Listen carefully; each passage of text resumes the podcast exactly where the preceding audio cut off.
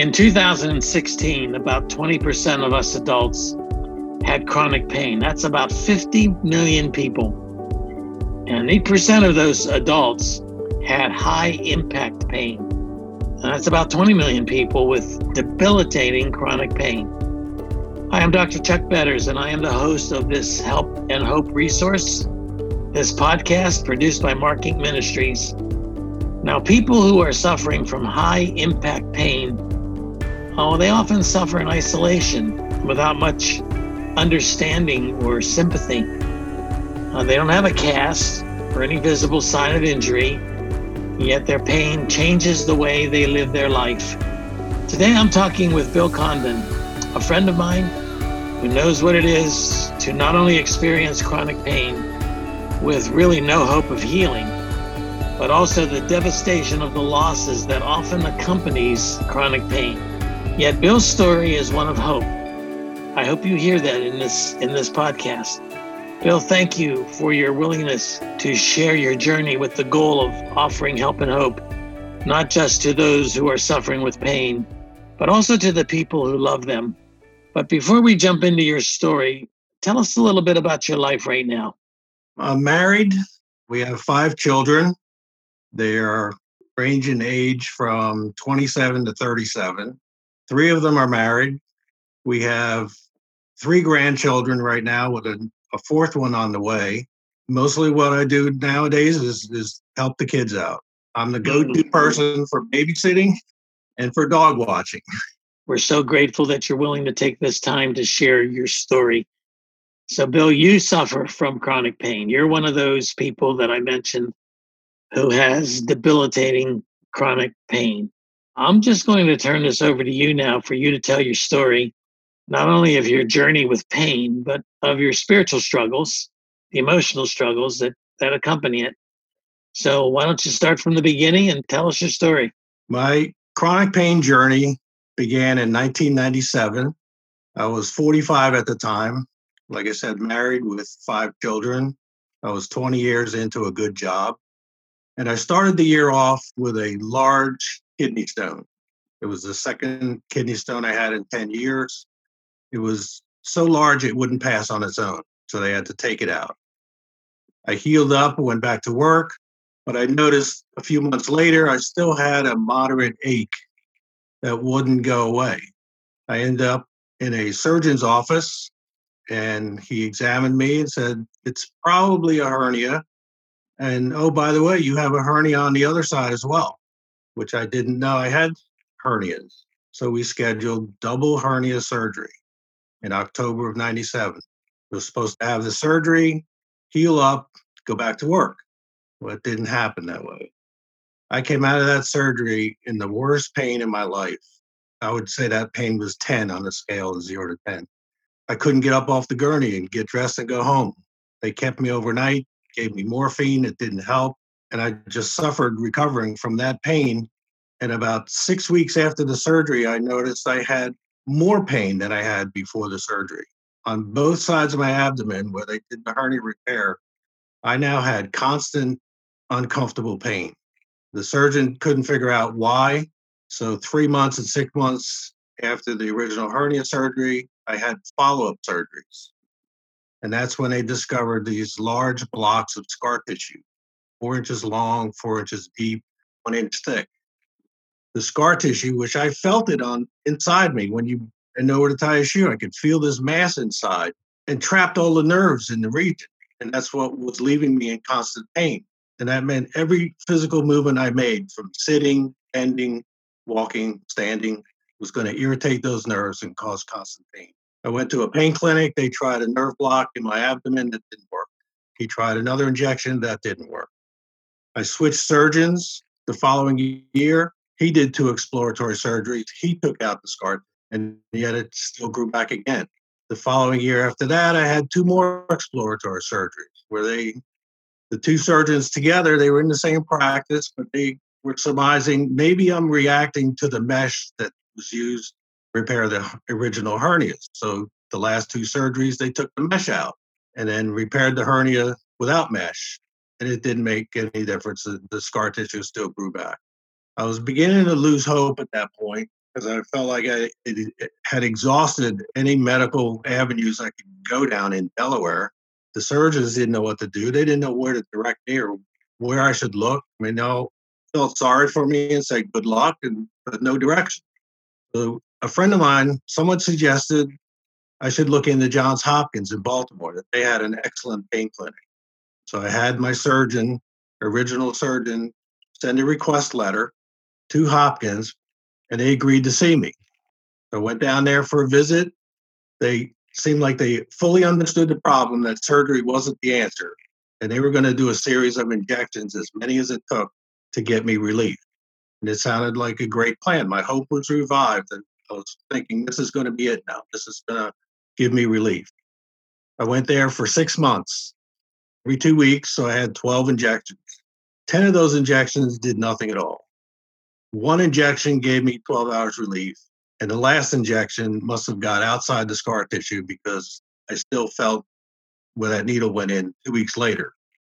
And according to Hopkins' philosophy, if they cause additional pain to you by their procedures, they terminate your treatment.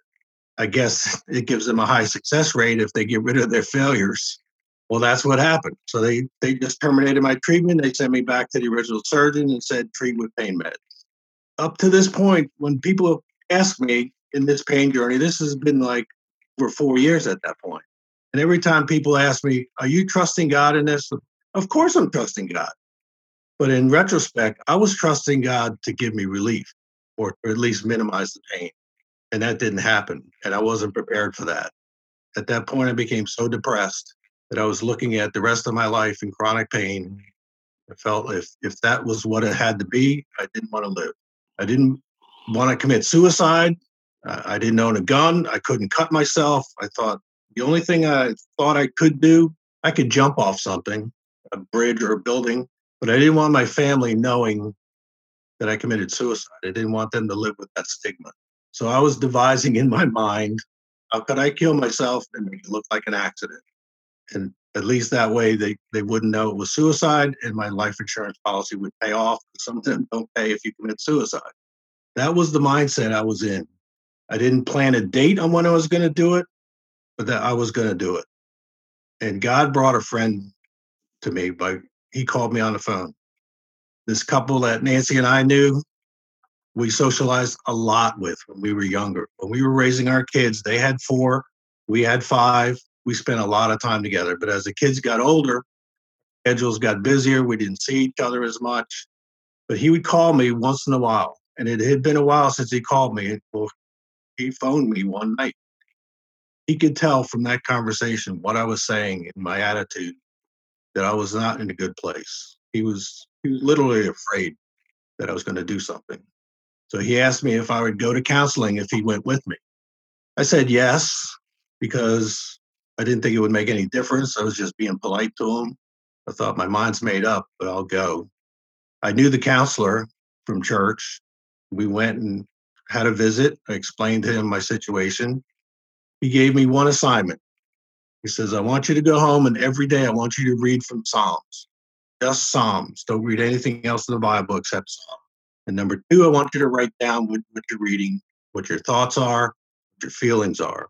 Keep a journal. So I started doing that. And that first week, I felt revived by what I was reading in, in Psalms. Almost like the feeling I had when I first became a Christian in high school and read the Bible for the very first time. It was almost like that. I went back after one week and the counselor was like, you're good to go. You don't need me anymore. You're on the right path. And I felt like I was on the right path. I felt like thoughts of suicide were gone. They never, they've never come back since then. I was on the right path, but I still had questions. I still have to live with chronic pain. And I guess my my inner thought was, how shall I then live? What, what do I do? How do I deal with this? How do I live with this? I wanted more direction from God. And I I had heard about a book that someone wrote where the title was, Why Do Bad Things Happen to Good People? I didn't read the book. The title really bothered me because I had to ask myself this question. Is my chronic pain a bad thing? If I say yes, then God is the author of doing bad things to me. And I knew that didn't fit with scripture that, that I do. So if it's not that, then what is it? And in my daily readings, I found myself reading in Job. Now, everyone knows Job is the suffering servant. He lost his children and all his possessions. He still praised God, but then God allowed him to be in chronic physical pain, extreme pain, with boils all over his body. His wife says something first to Job, and she says, curse God and die. Now, I'd read that in the past, and I, I guess in a naive way, I kind of thought if he cursed God out loud, God would strike him dead. And that's what she meant by curse God and die. This time I read it, and I thought, she could mean, she could possibly be meaning curse God and kill yourself. Curse God for putting you in this condition and then end your life because you can't live with this pain. And then initially, that's how I felt. But Job's response to his wife was, shall we not accept God's blessings as well as his adversity? And it was like the first light bulb went off for me when he called it adversity. So it wasn't a bad thing happening to me. It was adversity. Much in the same way as in the Old Testament when Moses and would speak to the Israelites and say, God allowed all these things to happen to you to test you, to see what was in your heart, whether you whether you would obey him or not.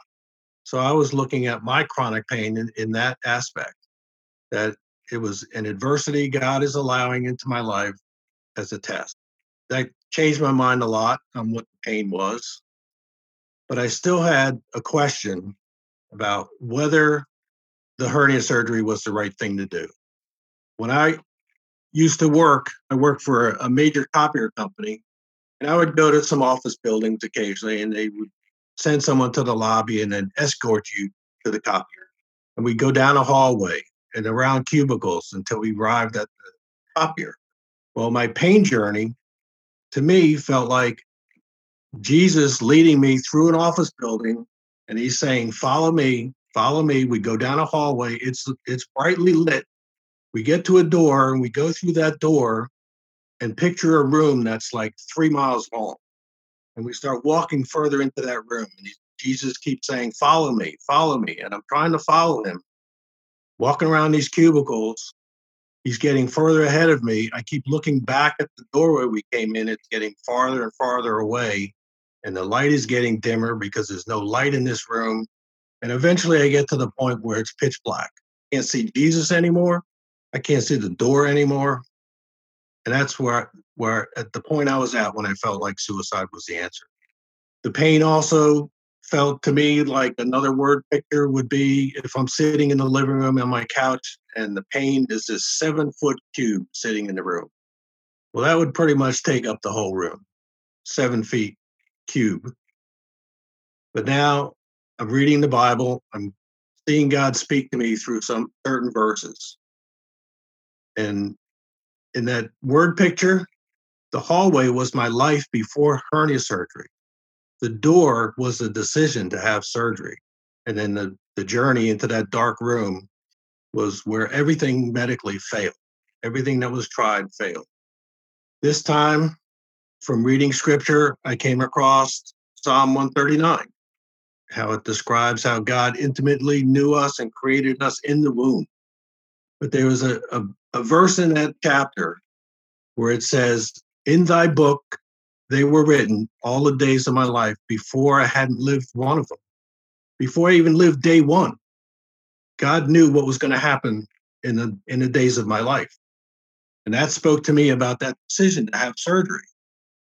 Because I was also thinking in terms of a lifeline. If I drew my life as a lifeline from the day I was born, and you draw a straight line across the page, and you have all the events in your life that happen along the way until I got the chronic pain.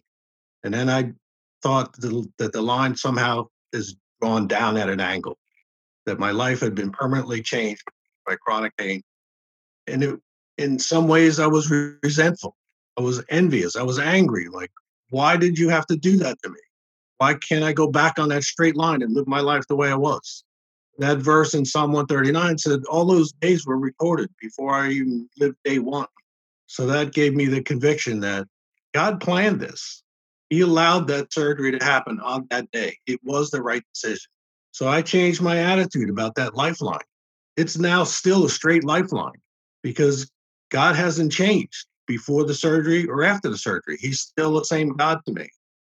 I've heard people use the phrase, this is my new normal now, when something happens in their life, some adversity happens, and they say, this is my new normal. Well, I don't choose to look at it that way. Me, my old normal was before I knew Christ. My new normal is with Christ. Whatever happens on that lifeline, it's with Christ, with God. And that was beginning to change my whole perspective. Another passage that God showed me, it was in Ecclesiastes, chapter seven, verse thirteen, fourteen. Consider the works of God, for who can straighten what he has bent? In the day of blessing, uh, be happy, but in the day of adversity, consider that God has made the one as well as the other. That verse spoke to me about all the medical procedures that were tried to fix my condition. I mean, the doctors, the pain doctors, the surgeons, they all shook their head and said, we've never seen this before. We don't know how to help you. Well, that verse in Ecclesiastes was saying, God bent me. He bent my life with chronic pain, and they all tried to straighten it, and they couldn't because it was God's plan to bend me. And that, that gave me comfort in a sense that I wasn't looking to the medical community anymore for hope or for a solution. God was the one I was supposed to look look to. And going back to that analogy of walking into that dark room, where I originally felt that Jesus led me into this dark room and abandoned me. Now I looked at it and said, God took me that far into that room with all those medical procedures and everyone trying to do what they're supposed to do that's supposed to work, and it didn't work. God did that intentionally to drain all those things out of my life so that I wasn't hoping for the next procedure or the next doctor or the next whatever, that my hope had to be completely in God and no human person. That's, you know, how I felt after that illustration. Jesus didn't lead me into that room to abandon me. He led me in there to make sure that I was at the end of my rope so that he could then turn around and start filling me up. That other picture about sitting on the couch with the seven-foot cube in the room of pain, I also pictured now reading all these passages that God was speaking to me about as if I would turn my head to the right and realize that Jesus was sitting on the couch with me the whole time. And he says, take up your cross and follow me. When Jesus was with his disciples, he never told Peter to take up John's cross and follow him. He never told Matthew to take up Andrew's cross. He says, take up your cross. I have a cross designed for you. You need to pick it up and follow me. I believe every Christian has a cross to bear, one way, shape, form, or another. And God designed that cross for you particularly. We don't bear other people's crosses. We bear our own. And the second thing that Jesus was going to tell me on that couch, take my yoke upon you and learn of me. For my yoke is easy. My burden is light. A yoke is for two. And Jesus is saying, this is my yoke. So he's on one side of it, and he's asking me to come along the other side. Put that yoke around my head and start walking with him, learning from him. And that seven-foot cube of pain, when I turn back from looking at Jesus on that couch, that pain is now a one-foot square box on the table. It's not a seven-foot cube in the room. I, I was giving that pain so much power over me. And in reality, it wasn't. I, I'm kind of surprised that you actually can get used to certain pain in your life. When it's permanent and you start living with it for years, you actually start getting used to some of it. And it's not as powerful as I was giving it at the beginning. So I keep reading. And, and these verses God was sharing with me were happening over years. It didn't happen all at once. But the final verse that, that God showed me, I was reading in Jeremiah. The nation of Israel is taken captive by Babylon. They were taken out of their homeland to the nation of Babylon. They're in captivity. One of their false prophets says to the Israelites, we're only going to be here for two years. God told me two years and we're, we're done. We're going to go back home. Jeremiah was the true prophet. And God spoke through Jeremiah, and Jeremiah said, it's not going to be two years. It's going to be seventy years. And literally every adult that heard him say that, that meant the rest of their life. If they were in their twenties, seventy years put you in your nineties. You may not live that long. So he was telling them, the rest of your life, you're going to be here in Babylon. So while you're here, build houses, live in your houses, plant gardens, grow food, get married, let your sons marry, let your daughters marry, have grandchildren, and be at peace with the nation that took you captive. For in their peace, you will have peace. And what he was saying to the Israelites, learn to live in your captivity and be at peace. I mean, their, their alternative, I'm sure they would have loved it to only be two years. And if it was two, I could see them being in contention with Babylon and fighting against them and not cooperating and making trying to make Babylon's life miserable. But God says, I put you in this captivity. You're going to be here for seventy years. Get used to it. Learn to live your life in peace. Then we get to verse eleven in chapter twenty-nine. For I know the plans I have for you, declares the Lord. We use that verse all the time, but I think they don't realize what the context is before it. And so here I am reading it in constant pain. That was my Babylon. I'm in captivity. But God says, you need to be at peace with this captivity. You can still live your life. That was to build houses, plant gardens, you know, let your children marry. And God was telling me to be at peace in my chronic pain. He's with me. He's the other half of the yoke. This is his plan for me. And all these verses were, were comforting me more and more in improving my relationship with God. I went from the, the verge of suicide to now being in this deeper relationship with God that I wasn't in before. The pain has a way of pushing you to God. Every time I feel pain, it's a push towards God, to t- to talk to God. And a lot of times in my mind, I feel pain in my body, and my mind just says, you and me, Lord, you and me, we'll get through this. My head's in the yoke next to you. We'll get through it together. Now, if I could regress, when I became a Christian as a, a senior in high school, my family never went to church. But there was a man at, at, at this job where I had a part-time job. He was originally from Barbados. He came to the United States as a young man. He was married with two little kids, very outgoing. I was very introverted. He kept asking me questions every day on the job about my life, about school. He was a joyful person. And he also kept inviting me to the youth group at his church. And I resisted as long as I could, but his persistence wore me down. I agreed to go to the youth group, and I saw these kids at this church with the same joy that Spencer had. And they talked about God, they sang songs, they read the Bible, and I thought, this is all new to me. I've never seen this before. Well, back in my own high school, I had a, a history teacher, and he says, I want everybody to do one more research paper before you graduate. And the topic is wide open. Do anything you want. But at first, I didn't know what to do. And then the thought came to me, why don't I do something about Spencer's church? So my report was the role of the Christian church in American society. So once I told Spencer, he says, oh, you should talk to the pastor. So he lined up a meeting with the pastor.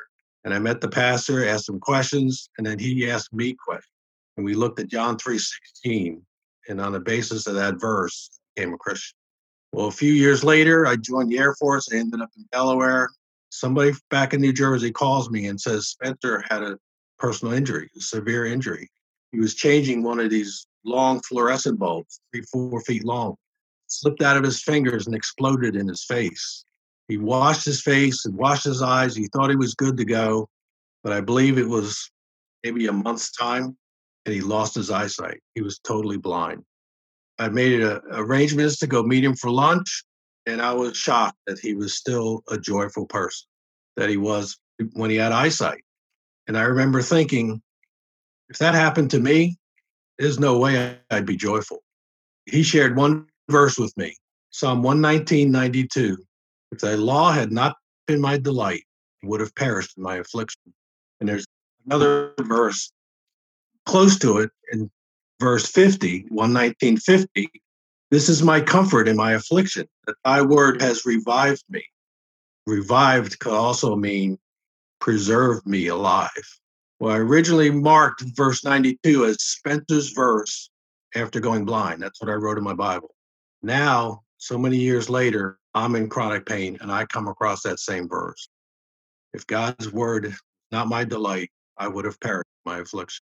And it reemphasized to me so strongly how much God used his word to revive me, keep me alive from committing suicide and changing my life, drawing me into a closer relationship, a relationship that I wouldn't have had if it wasn't for the chronic pain. Now, the pain is still pain. I'm still in pain. It's it's actually has gotten worse over the last five, seven years than it was before that. In some ways, the pain feels like a ball and chain around your ankle. You know, you drag it everywhere you go. You're still free to move, but you're limited on how you can move. It changes how you walk. Sometimes the pain feels like a prison. Like, again, you I don't look like I have a disability. I'm free to move around, but I'm going to be in pain. I can't get away from the pain. The pain is still there.